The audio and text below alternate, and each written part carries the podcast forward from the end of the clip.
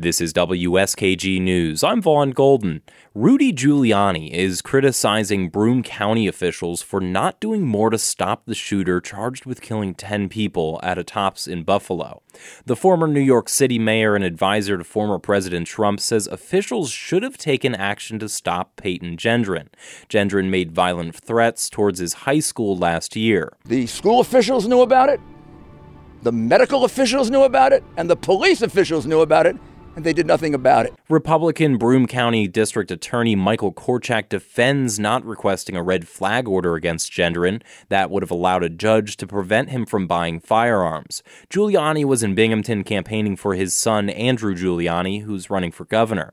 The elder Giuliani says his son would enforce red flag laws. Andrew would enforce the laws that exist, like I did.